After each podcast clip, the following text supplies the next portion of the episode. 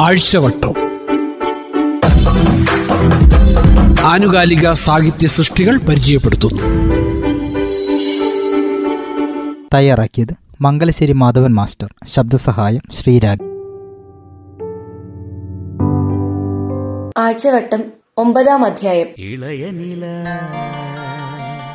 പ്രതിസന്ധി അതിജീവിക്കാൻ സംഗീതവും സാഹിത്യവും. കോവിഡ് മഹാമാരി എല്ലാം മാറ്റിമറിച്ചുകൊണ്ട് അനന്തമായി തുടരുകയാണ്. മഹാമാരിയുടെ മാനസിക പ്രതിസന്ധികളെ അതിജീവിക്കാൻ സംഗീതവും സാഹിത്യവും നമ്മെ തുണയ്ക്കട്ടെ എന്ന പ്രതീക്ഷയോടെ ഒരുക്കിയിരിക്കുന്ന ഒരാഴ്ചവട്ടം കൂടി മാതൃഭൂമി ആഴ്ചപ്പതിപ്പിന്റേതായി വന്നു ചേർന്നിരിക്കുന്നു. നമുക്ക് ആഴ്ചപ്പതിപ്പിലേക്ക് ആഴ്ചവട്ടത്തിലേക്ക് കടക്കാം. എസ് പി ബാലസുബ്രഹ്മണ്യത്തിന്റെ ഒരു ബാലികാല ചിത്രത്തോടെയുള്ള മാതൃഭൂമി ആഴ്ചപ്പതിപ്പിന്റെ ആ നാദവിസ്മയത്തെക്കുറിച്ച് അദ്ദേഹത്തിന്റെ വിശിഷ്ട വ്യക്തിത്വത്തെക്കുറിച്ചും ഡോക്ടർ മധു വാസുദേവനും ജി പ്രമോദ് കുമാറും കവി റഫീഖ് അഹമ്മദും എഴുതിയ മൂന്ന് ഹൃദ്യസുക്തമായ ഓർമ്മക്കുറിപ്പുകൾ ഈ ലക്കത്തിൽ വായിക്കാം. ഒപ്പം തന്നെ അദ്ദേഹത്തിന്റെ ഏറ്റവും മികച്ച ഗാനങ്ങളിൽ ചിലത് ക്യു ആർ കോഡായും ചേർത്തിരിക്കുന്നു. മൂന്ന് നോവലുകളുടെ തുടർച്ചകൾ ടി കെ രാമചന്ദ്രനെ കുറിച്ച് സച്ചിദാനന്ദന്റെ കവിത വീരാൻകുട്ടിയുടെ യുടെയും എം എസ് ബനേഷിന്റെയും കവിതകൾ സി രാധാകൃഷ്ണന്റെ ആഴ്ചപ്പതിപ്പിലുള്ള ആദ്യത്തെ കവിത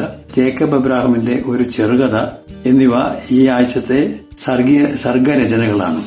ഐ എസ് ആർഒ മുൻ ചെയർമാൻ സതീഷ് ധവാന്റെ നേതൃത്വ പാഠകത്തെക്കുറിച്ച് രാമചന്ദ്ര ഗുഹയും ഗിഗ് തൊഴിലാളികളെക്കുറിച്ച് ഡോക്ടർ ബാബു പി രമേശും എഴുതുന്നു. ശ്രീകുമാരൻ തമ്പിയുടെ ആത്മകഥ ജീവിതം ഒരു പെൻഡുലവും കെ സി നാരായണന്റെ മഹാഭാരതം. ഇനി ധർമ്മപുത്ര ഉറങ്ങട്ടെ എന്ന ലേഖനവും യർവാദ സ്മരണകളിൽ ജയിലിലെ ആത്മകഥകളും തുടരുന്നു.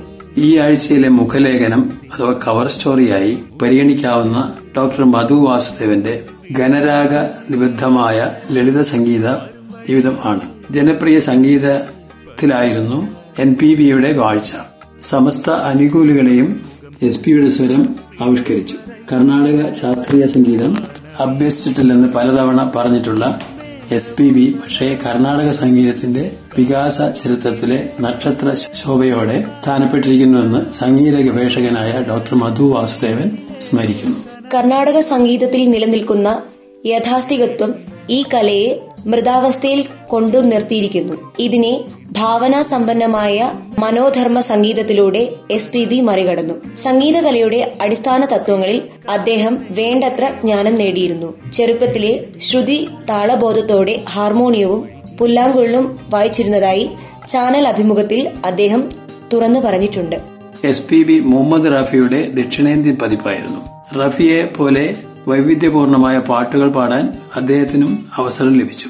ഓരോ സംഗീത സംവിധായകനും റഫിയെ ഓരോ തരത്തിൽ ഉപയോഗിച്ചിട്ടുള്ളതുപോലെ അദ്ദേഹത്തെയും എസ് പി ബിയെയും ഉപയോഗിക്കപ്പെട്ടു. അക്കാലത്തിൽ വിട പറഞ്ഞ എസ് ജി കിട്ടപ്പ പുനർജനിച്ചതായിരുന്നില്ലേ എസ് പി ബി എന്ന് ഡോക്ടർ മധു വാസുദേവൻ സന്ദേഹിക്കുന്നു. സർവവ്യാപിയായ ശബ്ദം എന്ന അനുസ്മരണ കുറിപ്പിൽ G Pramod Kumar S P ബാലസുബ്രഹ്മണ്യത്തിന്റെ ഭാഷ അക്ഷരാർത്ഥത്തിൽ സംഗീതമാകുന്നുവെന്ന് പ്രസ്താവിക്കുന്നു.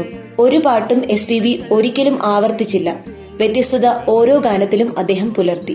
കഴിഞ്ഞ വർഷം എൺപത് തികഞ്ഞ യേശുദാസ് പതിപ്പിനു വേണ്ടി എസ് പി ബിക്ക് പറയാനുള്ളത് സംഘടിപ്പിച്ചപ്പോൾ ഗാനഋഷി എന്ന പേരിൽ എസ് പി ബി അയച്ചു തന്ന ക്ലിപ്പുകൾ പ്രസിദ്ധീകരിച്ചിരുന്നു. ഇന്ത്യ അഭിമാനത്തോടെ ഉയർത്തിപ്പിടിക്കേണ്ട കൊടിയടയാളമാണ് യേശുദാസ് എന്ന് അദ്ദേഹം എഴുതി. എസ് പി ബിയും പത്നിയും ചേർന്ന് ചെന്നൈയിൽ വെച്ച് യേശുദാസിനെ കാൽ കഴുകി സ്വീകരിക്കുന്ന ചിത്രവും അതോടൊപ്പം അദ്ദേഹം അയച്ചു കൊടുത്തത് ഓർക്കുന്നുവെന്ന് പ്രമോദ് കുമാർ സ്മരിക്കുന്നു. ഇടമുറിയാതെ ജീവിതാന്ത്യം വരെ എസ് പി ബി പാടിക്കൊണ്ടിരുന്നുവെങ്കിലും എഴുപതുകളുടെ രണ്ടാം പകുതിയിലും എൺപതുകളിലും തൊണ്ണൂറുകളിലുമായിരുന്നു അദ്ദേഹത്തിന്റെ സുവർണ വർഷങ്ങളെന്ന് ലേഖനം വിലയിരുത്തുന്നു. തെന്നിന്ത്യൻ സിനിമകളിൽ നിറഞ്ഞു നിന്നു വരികയായിരുന്നു എസ് പി ബി ഈ കാലത്ത്. മലയാളത്തിൽ എസ് പി ബി പാടിയ അവസാന ഗാനം കവിയും ഗാനരചയിതവുമായ റഫീഖ് അഹമ്മദിന്റേതായിരുന്നു. ഒരുമിച്ചു നിൽക്കേണ്ട സമയം ഇത് പൊരുതലിന്റെ കരുതലിന്റെ സമയം. ഒരുമിച്ചു നിൽക്കേ കോവിഡ് മഹാമാരിക്കെതിരായ ഒരു പ്രതിരോധ ഗാനം. രണ്ടേ രണ്ട് സന്ദർഭങ്ങളിൽ സംഭവിച്ച ഇടപഴകൽ കൊണ്ട് സൃഷ്ടിക്കപ്പെട്ട ജന്മബന്ധത്തെ ഓർമ്മിക്കുകയാണ് നിരാഡംബരം ആന്തര സൗന്ദര്യം എന്ന ചെറു അനുസ്മരണത്തിൽ റഫീഖ് അഹമ്മദ് എസ് പി ബിയുടെ ശബ്ദത്തിന് നിറമുണ്ടെങ്കിൽ അത് കടലിന്റെ നിറമാണ്. ശാന്തമായ പരപ്പും അഗാധമായ ആഴവും. ഇങ്ങനെ അനുഗ്രഹീതമായ ചില അമൃതധാരകൾ ആണല്ലോ ഈ കാലുഷ്യങ്ങളിലും നമ്മെ ശമിപ്പിക്കുന്നത്. മതി. അതിജീവന സഹവർത്തന സഹനം മതി. രാമചന്ദ്ര ഗുഹയുടെ ഭൂതവും വർത്തമാനവും എന്ന പങ്ക്തിയിൽ ഐ എസ് ആർഒ ചെയർമാനായിരുന്ന സതീഷ് ധവാൻ പഠിപ്പിച്ച നേതൃത്വ പാഠകങ്ങൾ വിശദീകരിക്കവേ ഉദ്ധരിച്ച ഒരു സംഭവം ഇങ്ങനെയായിരുന്നു. അക്കാലത്ത് ഐ എസ് ആർഒയുടെ ഉപഗ്രഹ ചുമതല ടീം അംഗമായിരുന്ന അബ്ദുൽ കലാമിനായിരുന്നു. ഉപഗ്രഹം വിക്ഷേപണത്തിന് തയ്യാറായോ എന്ന കാര്യത്തിൽ ചില സഹപ്രവർത്തകർ സംശയമുണർത്തിയിരുന്നു. എന്നാൽ അതെല്ലാം തള്ളി കലാം വിക്ഷേപണത്തിന് ഉത്തരവിട്ടു. ശൂന്യാകാശത്തേക്ക് പോകുന്നതിന് പകരം ഉപഗ്രഹം ബംഗാൾ ഉൾക്കടലിൽ പതിച്ചു.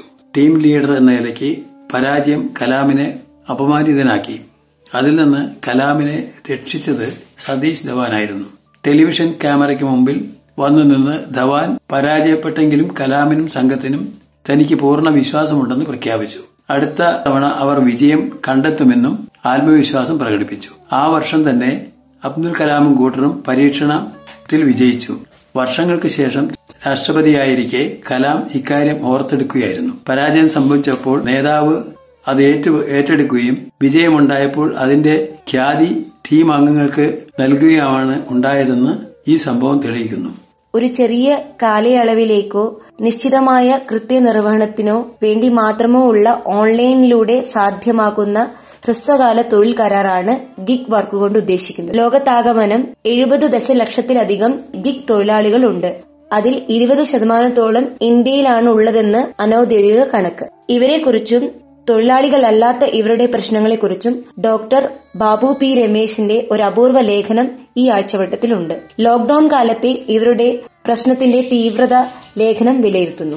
മലയാള സിനിമയിൽ പല വേഷങ്ങൾ പകർന്നാടിയ അസാധാരണമായ ഉൾക്കാഴ്ചയുണ്ടായിരുന്ന അനുഗ്രഹീത കലാകാരൻ ശങ്കരാടിയെക്കുറിച്ച് പുനരുരാജന്റെ ഫോട്ടോകൾ സഹിതം മങ്ങാട് രത്നാകരൻ എഴുതിയ ഹൃദയസ്പൃക്കായ കുറിപ്പ്.